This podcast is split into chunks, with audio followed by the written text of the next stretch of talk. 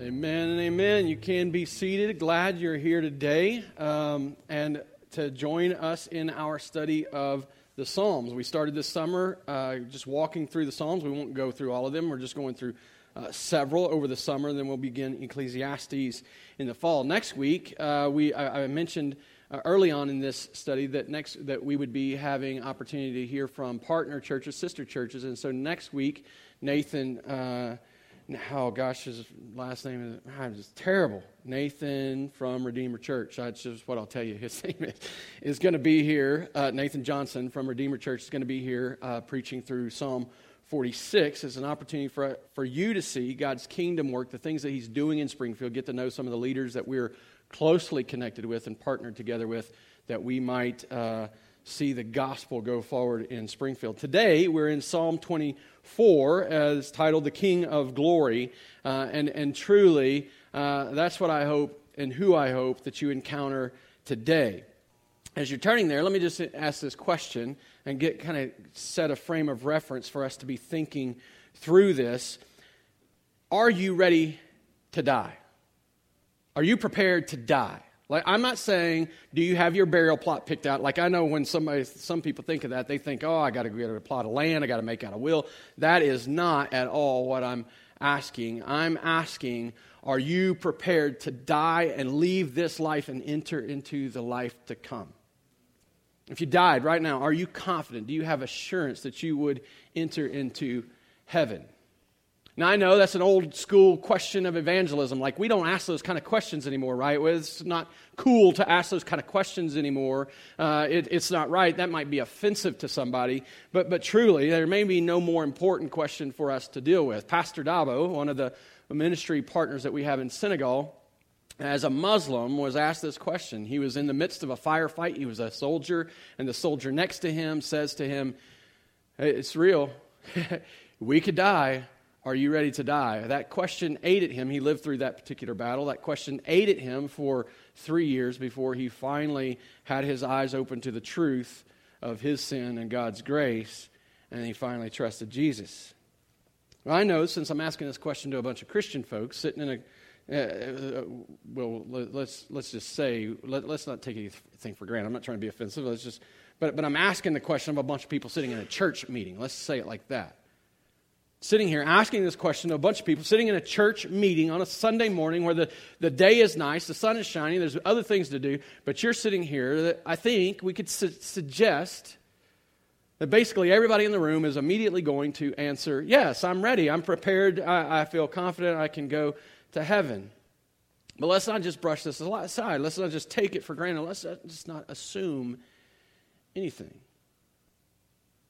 Let me ask it in a slightly different way that maybe will change the perspective and the emphasis. Are you prepared to stand face to face with the creator of the universe? I'm not just talking about reside in heaven. I'm talking about look the creator of the universe in his eye. I don't, I don't know how exactly that happens. He's not human like we are, but, but think of it. Are you ready to see him face to face, to have the veil pulled back. Now, if he appeared right here, right now, in our presence, are you ready for that? Are you prepared to dwell in his presence forever, unendingly, without reprieve, to know and enjoy his presence forever. That's different than just thinking of a city with gold streets and mansions that we get to reside in, right? Like, this is in the presence of the Creator God. Are you prepared for that? And here's the thing I mean, we prepare ourselves for all kinds of things, right? Everything about our lives is preparation in some way. When we're little, we're preparing to learn how to walk. When we're learning how to walk, we're preparing to learn how to run. When we're old enough to go to school, we're preparing to live life in the world around us. When we uh, finish high school, where many of us will spend hours and hours and money upon uh, just drastic amounts of money to seek higher education, to prepare ourselves for some great career. We prepare ourselves to get married. We prepare ourselves to have children. We prepare ourselves even to retire. Some of us are disciplined enough that we start when we're really young so that we can live really nice when we're old. Some of us are less disciplined, and we hope Social Security will be there when we get there. It seems to me the more seriously we take these things, the more seriously we, we take these things that we prepare for, the, the more we're willing to do to prepare for them.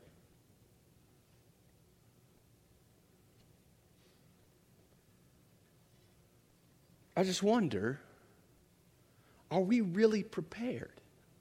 Are we really ready? Are we really are we really ready? And I think there's a variety of answers that could be offered here. I'm, I'm, not trying to get into your business and make you feel guilty or conviction. I think there's really a reality of a variety of answers. Some of us are ready. Like I asked that question, and we are prepared. We're not afraid of this question. In fact, we, we recognize, like, like, like Paul in the book of Philippians, we recognize that to live is Christ, to die is gain, that we actually look forward to the day that we stand in his presence. But as long as we're here, we'll fight hard to serve him to his glory, to the name, uh, to the fame of his name. And some, well, we're just not sure.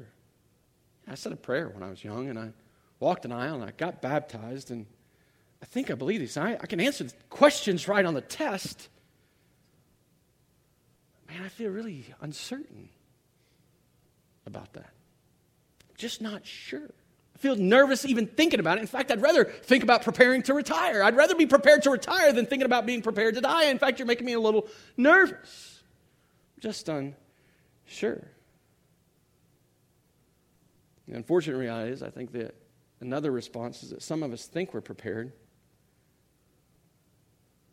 because we're really not. But we're really not. We think we're prepared, but truth is, there's really no fruit that demonstrates that preparation in us at all. It's a sad state, I think, a sad commentary on American life that probably more people in America are prepared to retire than die. I doubt this person is here, but one final response I think that we could find this morning. I don't think this person is here on a sunshiny summer morning. I just don't really care. But in case you are, there's something here for you today. In case you are here today, you need to hear what this psalm has to say today. You see, the reality is there is no more important question that we could answer. There is no more important thing in our lives. There is no more pressing matter to, to be prepared to die, to meet God face to face, to dwell in His presence forever and ever. We can hide it. We can, we, we, we can, we can try to hide it and cover up in, in the pursuit of so many other things. We can, we can give our life and our energy and our time and our money. We can, we can give ourselves to the pursuit of preparation for jobs and careers and retirement. We can give ourselves to that, not thinking about displacing the thought of death, but we cannot displace the truth of it. Every one of us, save the fact that the Lord may come back at any moment, and honestly, I think that'd be great. But, but if He doesn't return, we will all die. Are we prepared to do that? You see, the reality is, is that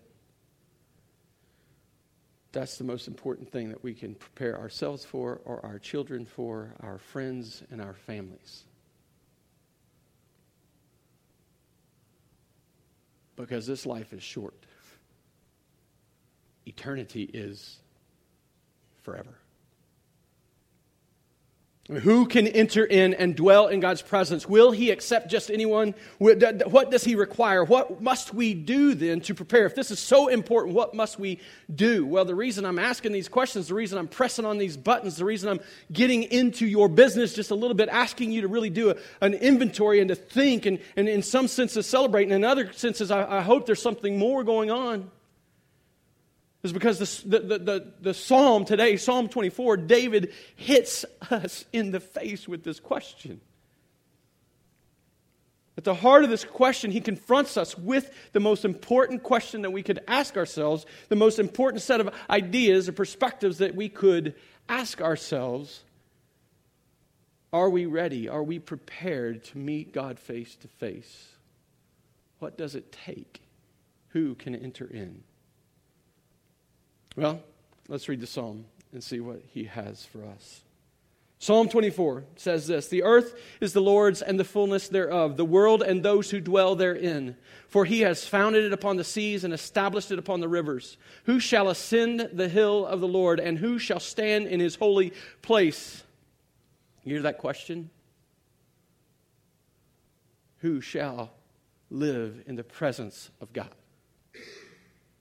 He who is he who has clean hands and a pure heart, who does not lift up his soul to what is false and does not swear deceitfully, he will receive blessing from the Lord and righteousness from the God of his salvation. Such is the generation of those who seek him, who seek the face of the God of Jacob. Lift up your heads, O gates, and be lifted up, O ancient doors, what that the King of glory may come in. Who is this King of glory? The Lord, strong and mighty, the Lord, mighty in battle. Lift up your heads, O gates, and lift them up, O ancient doors, that the King of glory may come in. Who is this King of glory? The Lord of hosts. He is the King of glory. You see, David sets this psalm out. He sets these two ideas out at the very beginning of this psalm that set up the whole rest of what he's got to say. In verses 1 and 2, he teaches us, he shows us that God is the source of all things. He is the creator of all things. The earth is the Lord's, and the fullness of their, uh, thereof the world and those who dwell in it, for he has founded it upon the seas and established it upon the rivers. He owns it. He is the source of it. He's the one that created it. It's in Him that all things find their purpose. And, and, and, notice, He's not just talking about inanimate objects. He's not just talking about the trees and the rivers and the lakes. He's not just talking about the stars and the mountain, the sun and the moon. He's talking about the people who dwell in it, the world and those who live therein. He's talking about us. God is the source of us. And then the second thing he demonstrates to us in this text is that God is the standard for all things. The earth is the Lord's and the fullness thereof, the world and those who dwell therein, for he has founded it upon the seas and established it upon the rivers. And he asks his question Who shall ascend the hill of the Lord, and who shall stand in his holy place?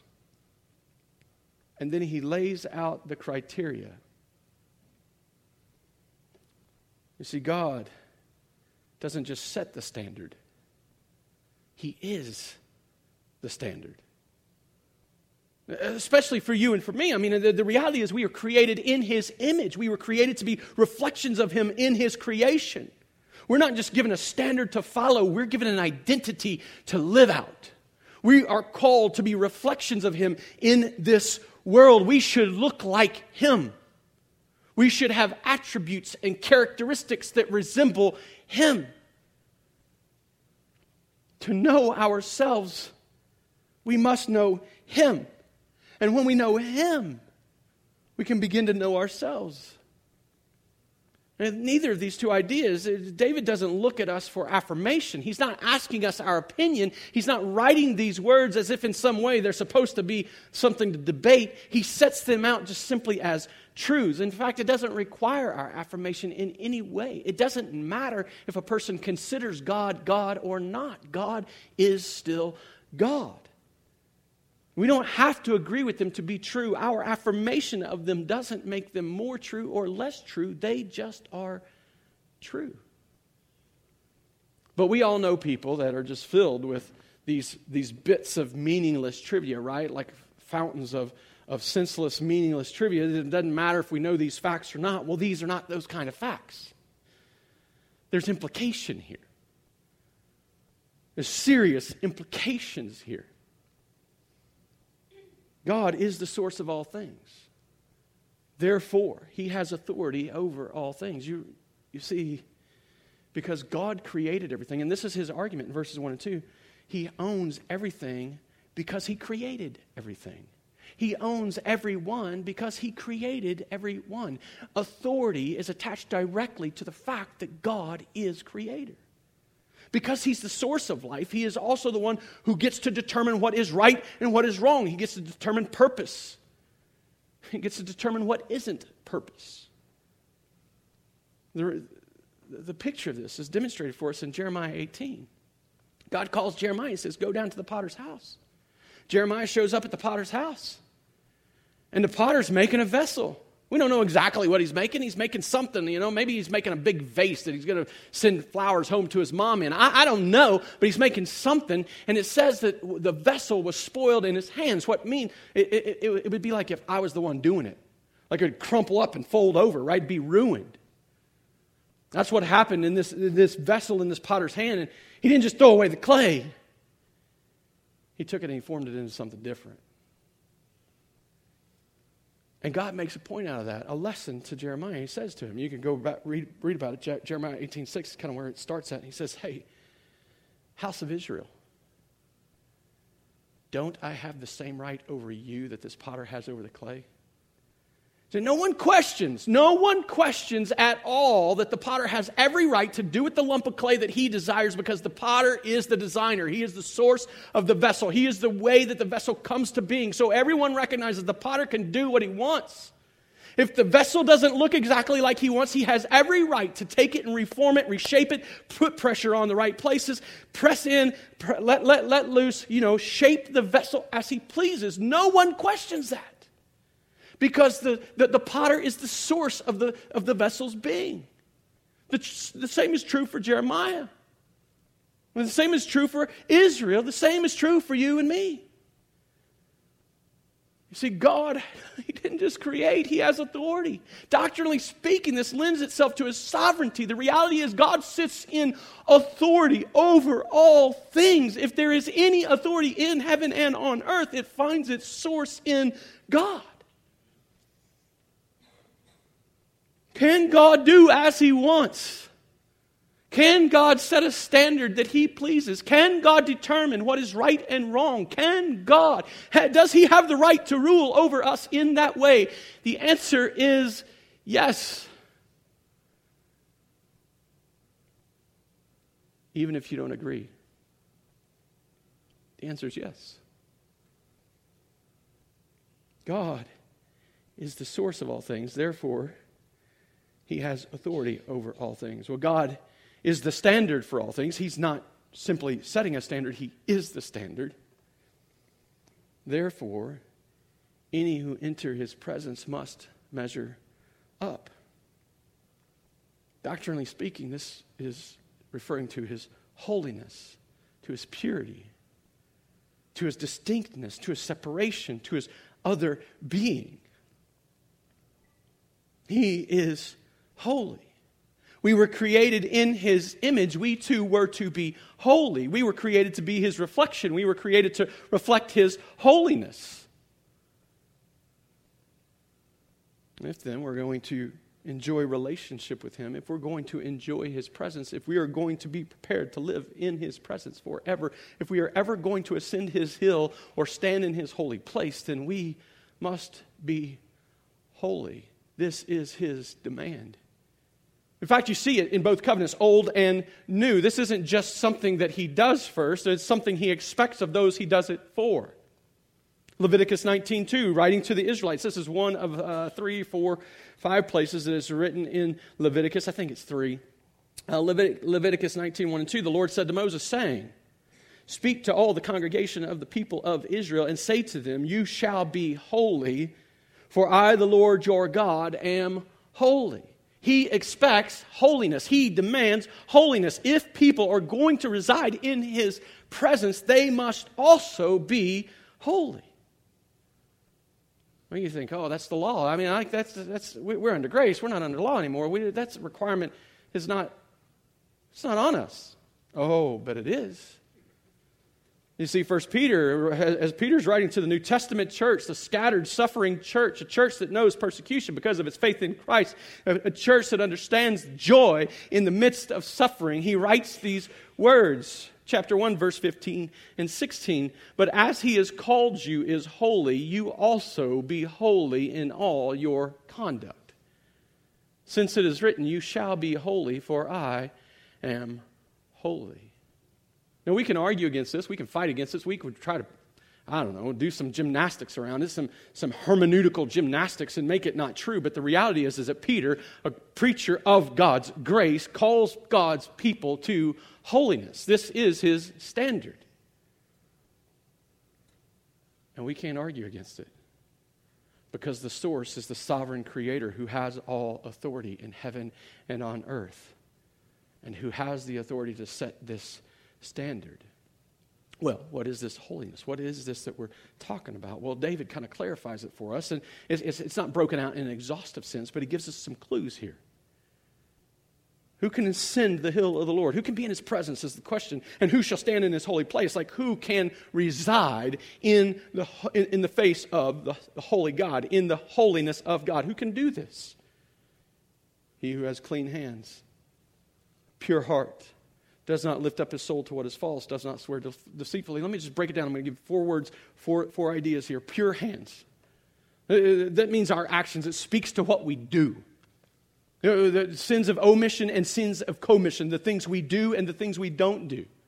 I mean, just as an example, sometimes when we commit a sin, well, not all the time, uh, not sometimes all the time, when we commit one sin, we don't commit something that's not a sin. Like to commit a sin is, leads us to a sin of omission. You see how this works. So, so, so let's just use this example and uh, try to draw this out. God calls us as Christians and calls us in holiness to be holy husbands. If the husband goes out and he's looking at pornography, that's a sin in and of itself. But he's also not doing the thing he's been called to do, loving his wife like Christ loved the church, there's a sin of commission and a sin of omission. You see? So, as we give ourselves into these actions that lead us in rebellion against God, we aren't doing the very things that God has called us to. He calls us to pure, pure hands, and then he says he calls us to pure hearts, and this presses past our actions. This isn't just about what we do, it's about what we think, our motives, and our desires. The reality is, and Jesus confronted this in, in uh, his interactions with the Pharisees, he told them, if you've lusted after a woman in your heart, you've already committed adultery. He said to them, if you've hated your brother, you've already committed murder. There's a reality that the motives and the purposes, the intents of our heart, the things that we think, these are what drives our actions. And if we're going to have pure hands, we must also have pure hearts. If we don't have pure hearts, we're not going to have pure hands. If we're going to be holy, we've got to have these two things. But he doesn't stop there. He calls us to pure worship. This is at the heart of it. Because to do anything other than honor God first, to give our souls to another, to devote ourselves to some other purpose, is not the holiness God has called his people to.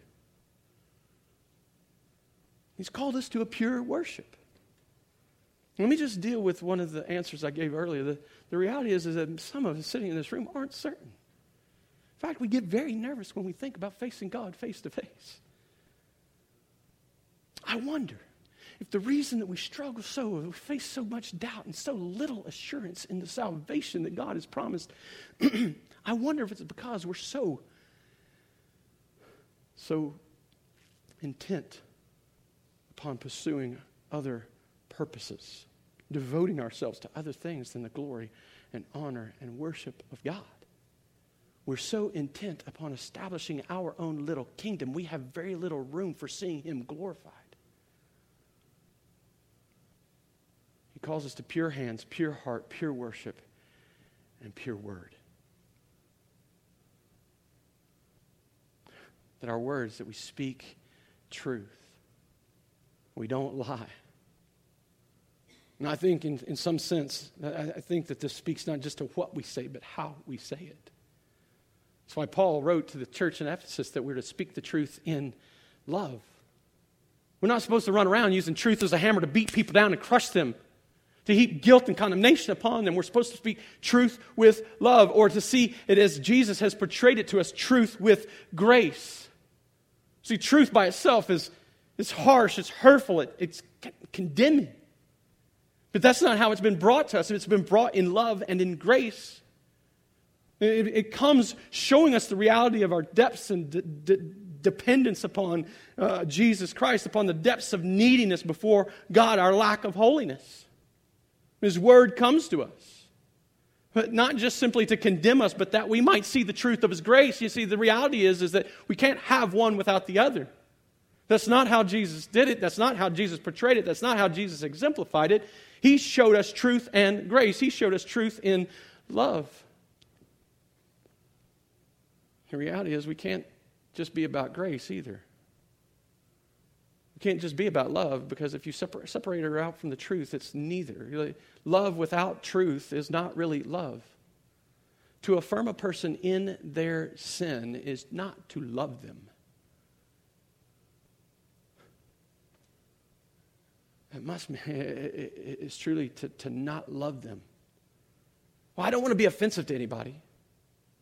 I don't want to hurt their feelings. The most offensive thing is someone that knows the truth that won't speak the truth because they love the person so deeply and desperately. I think that's much more offensive. He calls us this holiness that has pure hands, pure heart, pure worship, pure word, but herein lies the problem. Is at the heart of David's question who can ascend this hill of God? Who can stand in the presence of God's holiness? This person can.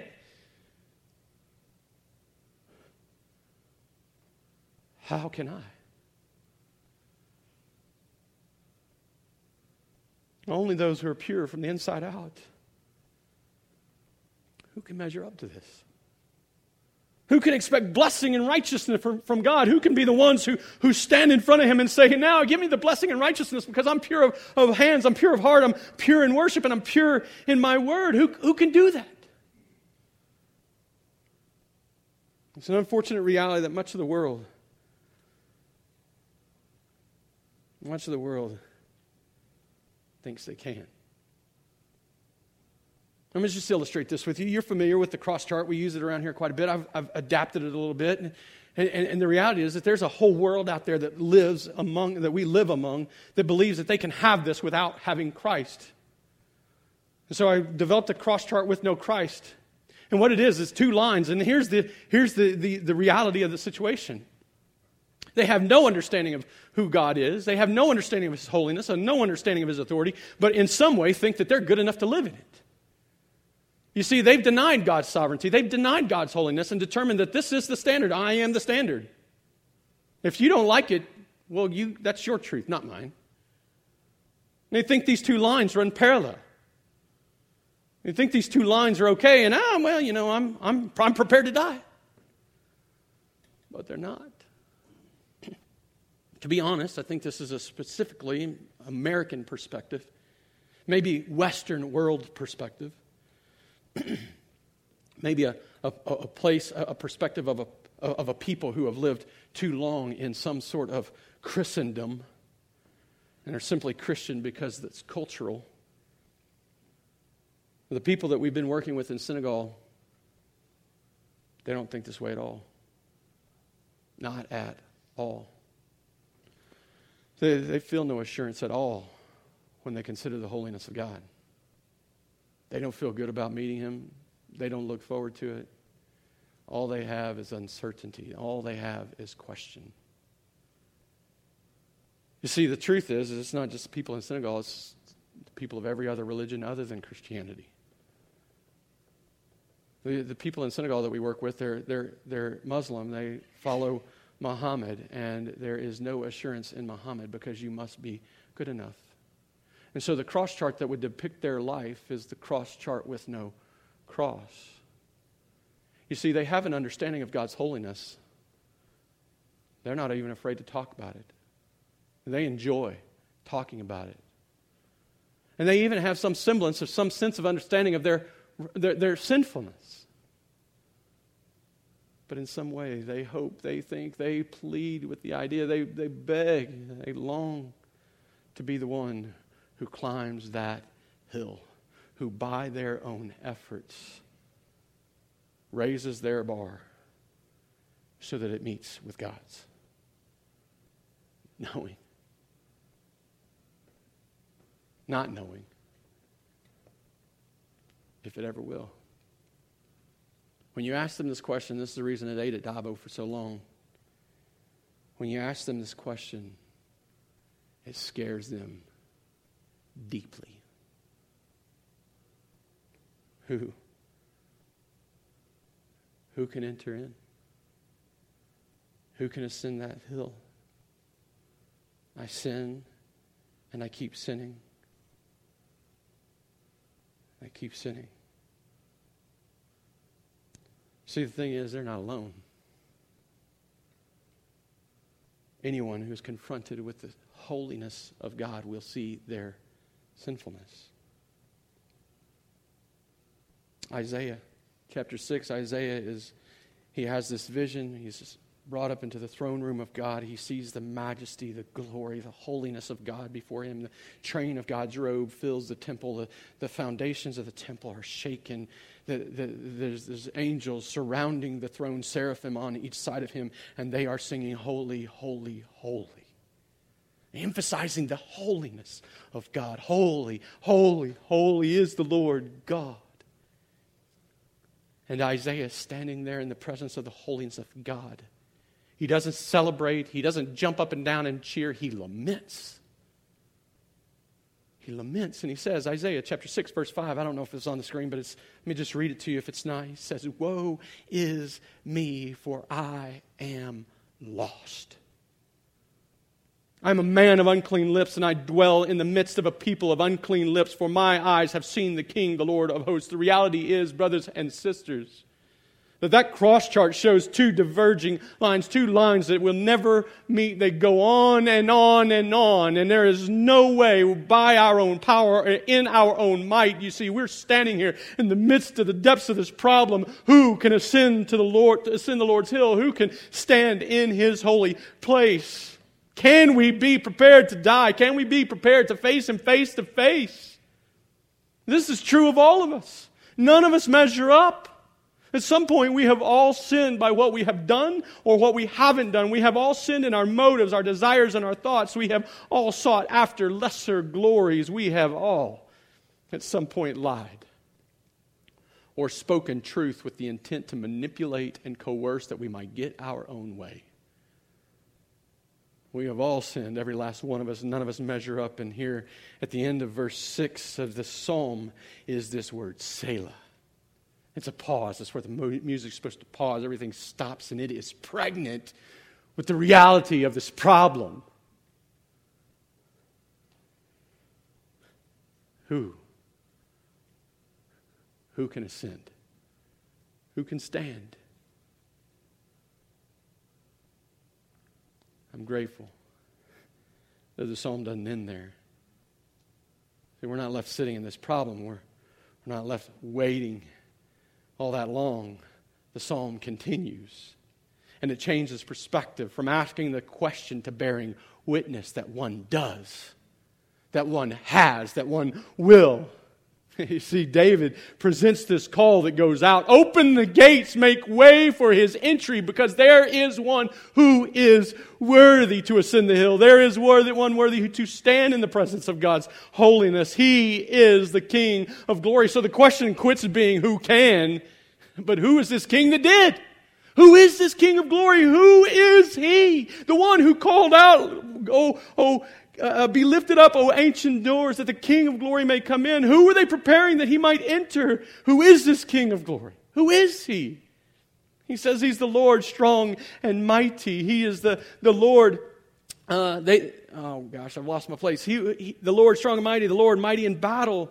Lift up your heads, O gates, and lift them up, O ancient doors, that the King of glory may come in. Who is this King of glory? You see, the beauty of this psalm is that it presents the problem, but it also presents the answer. It shows us the truth and the reality that one has entered into the presence of God. There has been one who ascended to his holy hill. And the, the history of this psalm was written originally, I think, to, to, to celebrate the bringing of the Ark of, Co- Ark of the Covenant up with David. But the early church read this psalm, sang this psalm, celebrated this psalm on the day that our Lord Jesus ascended into heaven. On the day that he stood on that mountain outside of Jerusalem and he ascended from among his apostles and he went into heaven. The, Hebrew, the writer of Hebrews says that for the joy set before him, he endured the cross, despising the shame. And he is seated at the right hand of the throne of God. See, Jesus ascended. He entered into the presence of this holy God. And he sits there today. Jesus is the King of glory whose ascension into his Father's presence prepares us to live with God forever. Jesus is the King of glory whose ascension into his Father's presence prepares us to live with God forever. Jesus is the King of glory who fought on our behalf and won. He went to battle with death and sin, and he put it to death. He put it away. He, put it, he, he removed its power. That's why Paul says, O death, where is your sting? Because Jesus Christ, the King of glory, fought and won. He died on the cross and three days later rose from the grave that he might ascend to his Father. Jesus is the King of glory who deserves all honor and glory. You know why they're worshiping here, why they're excited, why they're ecstatic, why they're glorifying this King of glory? Because as the one who makes us able, as the one who goes in and enters in, he is the one that shows himself worthy to be worshiped. Who is this King of glory? The Lord of hosts. It's a name for God. That's God. He is the one. He, he sets the standard, but he also makes us able to meet the standard. Jesus is the King of glory who deserves all honor and glory. Jesus is the King of glory who is all that God requires. He is pure in his hands. The writers of the New Testament are clear.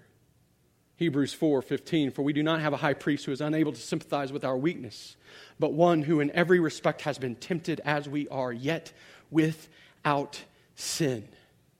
Brothers and sisters, that doesn't just speak to his hands, it speaks to his heart. He is pure of hands and pure in heart. He never was a sin of omission, a sin of commission. He never did anything wrong. He always did what he was supposed to do. He always had the right motives. He always had the right intent. His thoughts were always pure. And he was pure of worship. John 12, 27 through 28, Jesus says, Now is my soul troubled, and what shall I say? Father, save me from this hour. But for this purpose I come to this hour. This is the reason I come to this hour. Father, glorify your name. You see, Jesus came not to be glorified, but to glorify his Father. Jesus came that God might be worshiped. Jesus came and was pure in his worship at every step, at every stage. When he faced difficulty, when he faced the cross, he did not in any way long for anything other than the Father's glory. Father, glorify your name. Then a voice came from heaven. God answered him, I have glorified it, and I will glorify it again. Brothers and sisters, Jesus is pure in his hands, he's pure in his heart, and he is pure in his word. He spoke truth with grace. This is what he did. The New Testament is replete with it. I can read verse upon verse upon verse that shows you this is who Jesus is. He is the King of glory who has received blessing. You hear it in and go back to those characteristics in the middle of the psalm. Who shall ascend the hill of the Lord? Who shall stand in his holy place? He who has clean hands and a pure heart, who does not lift up his soul to what is false and does not swear deceitfully. He will receive blessing from the Lord. Listen, he will receive blessing from the Lord and righteousness from the God of his salvation. Jesus is the King of glory who has received these things. And the beauty of it is, is he not kept them for himself, but that in, we might enjoy them too. This is how the generations of those who seek him will be known. A people who are blessed, a people who are righteous, a people who stand in the presence of a holy God, who are blessed in the presence of a holy God. There's a perspective we don't like to think about often. There's a perspective that we need to think about often. There's no one who dwells outside the presence of a holy God. But only his holy people are those who are blessed in his presence. only his holy people are the ones who are given righteousness. And it's those people he makes this, that he gives this to. And go back to Isaiah's story. You know what happens after he confesses, after he laments? You see, Isaiah doesn't lean in on his, his lineage. He doesn't say, Oh, I'm in God's holy presence, but I'm a son of Abraham. He doesn't, he doesn't look at the law and say, Look, I've obeyed the law. He, he laments. You know what happens after his confession? After his lamenting of his own sin and his lack of worthiness to be there? Isaiah 6, 6 through 7 says, Then one seraphim flew to me, having his, in his hand a burning coal that he had taken with tongs from the altar.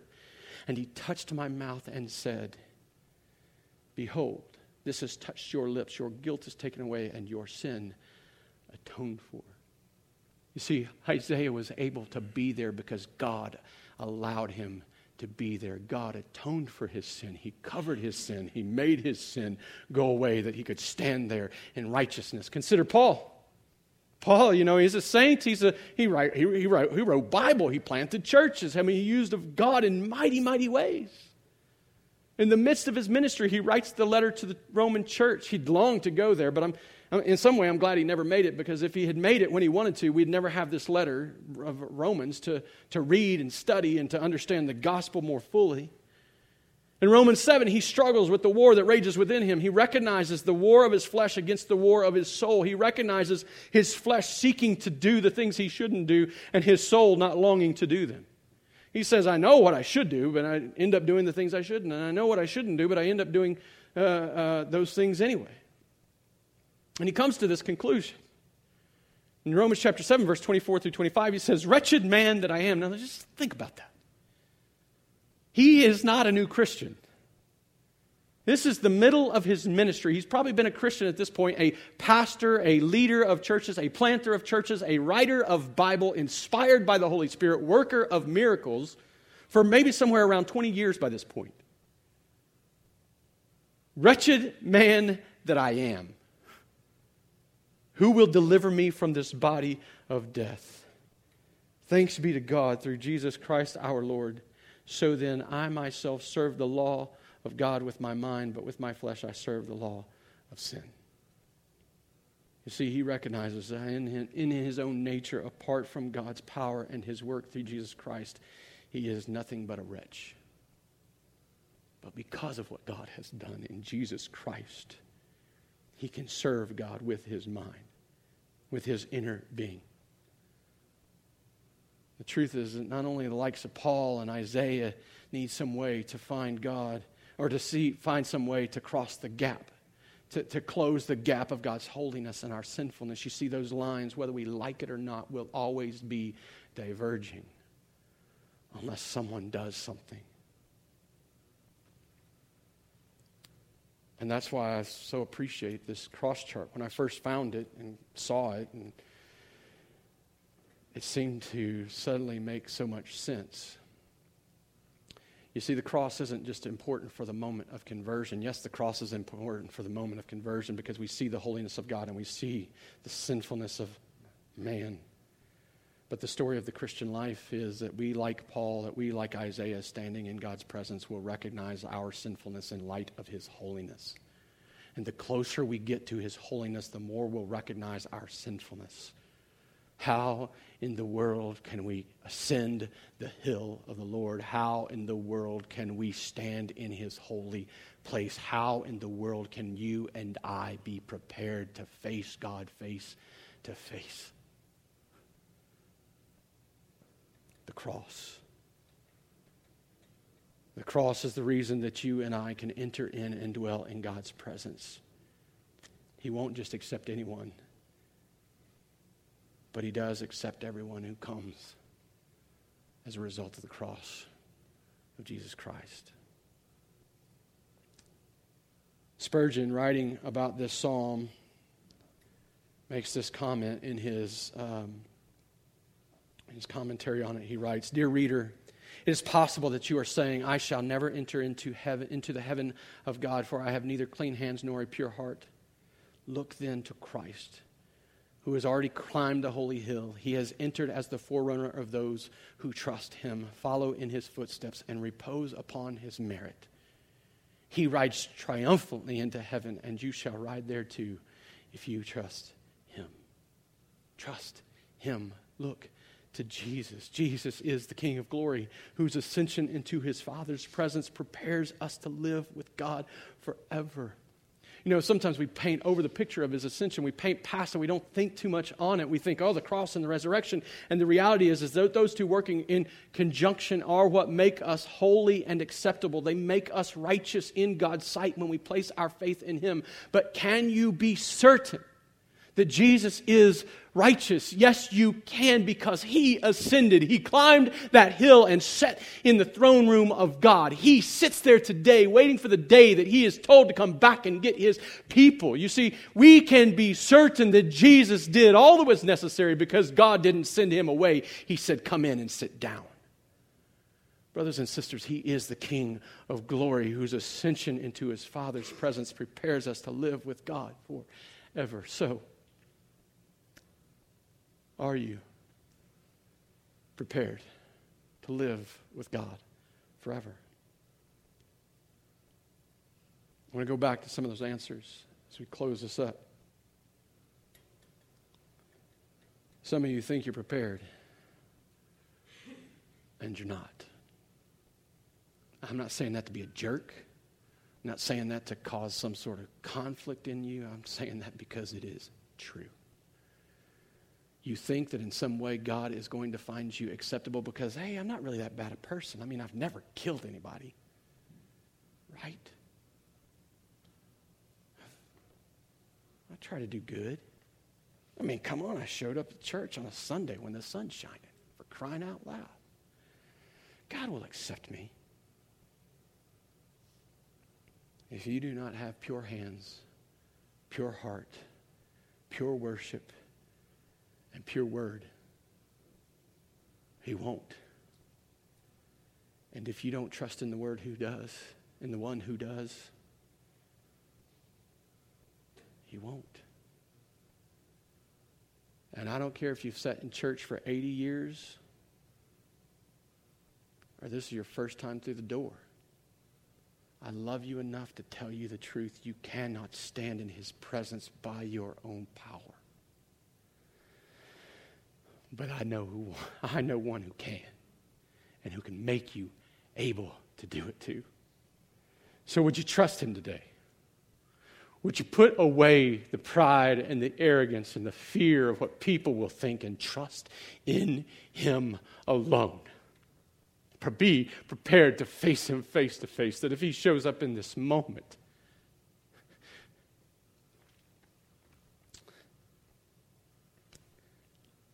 that you would cheer, that you would honor him rather than cower in fear.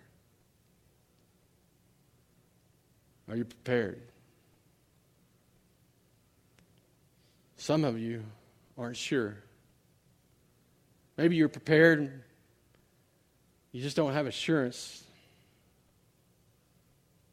Maybe it's because you spend so much time chasing after every other thing but being prepared to stand in the presence of a holy God. Would you hear the words that he gave his covenant people? Not the law in Leviticus, the grace of God in, in, in Peter. Because he who has called you, First Peter, let me go back to it. Quote it so I or read it so I don't misquote it.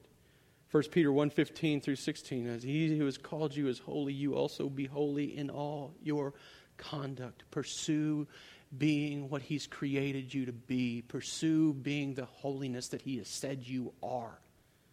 You see, we don't do this because that in some way makes us more acceptable. We don't do this because in some way that makes us more, more, more worthy. We do it because He says we are worthy. We do it because He says we're acceptable. We do it because He has said we're holy. We do it because He has said we're righteous. We do it because He has made us righteous. We simply make our lives match. We strive to make our lives match what He has said is true. Brothers and sisters, that is where the joy in knowing the Lord is. That's where the assurance comes from in walking in His presence. I don't stand here week after week confronting sin and calling us to look at Jesus simply so I can say I did something.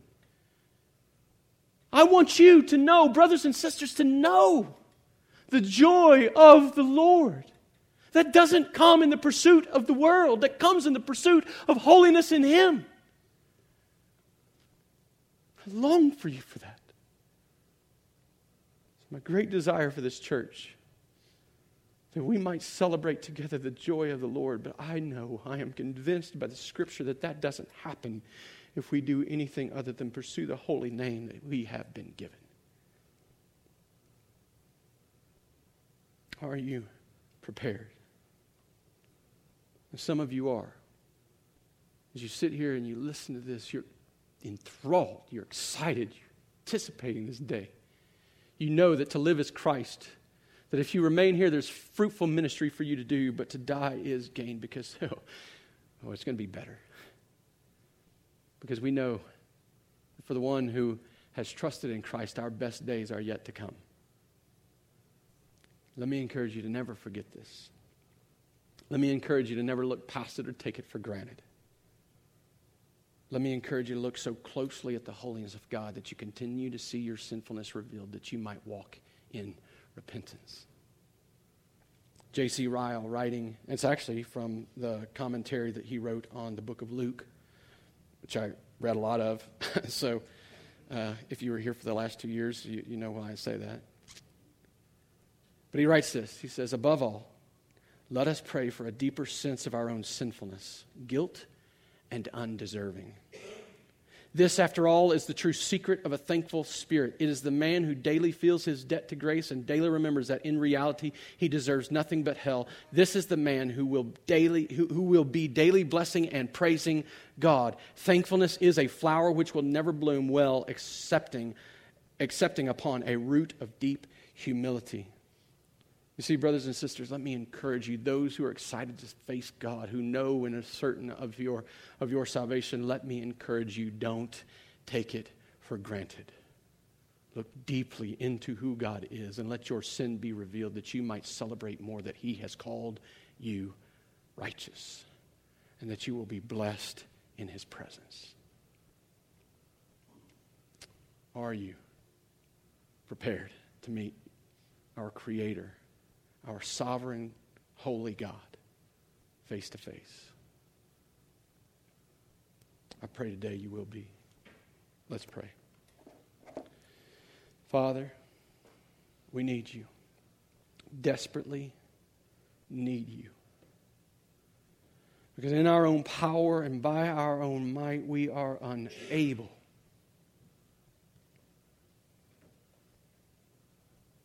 We are un- unable to measure up to your standard. We are unable to enter your presence. We are unable to do the work required to ascend your hill. We do not have the stamina. We do not have the endurance. We do not have the fortitude. We do not have the will. But by your power and through your might, you have made it possible by your Son. And so I would just ask, Father, by your Spirit, to rest heavy on this church today.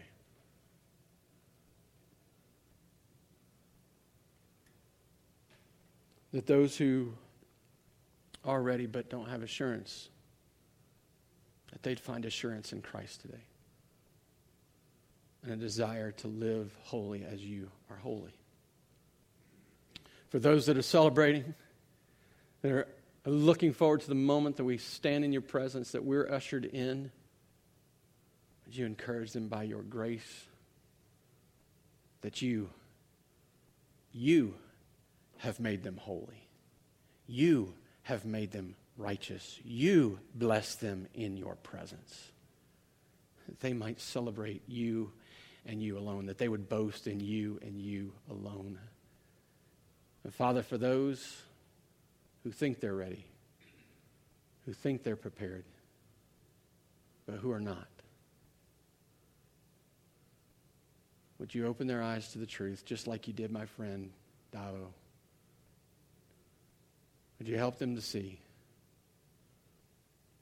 Would you help them to know? Would you give them faith to believe and make them righteous? Father, we need you So we pray these things, Jesus, in your name, Spirit, depending upon your power. Amen. Each week we come to this time to respond, to hear the word, to consider the word.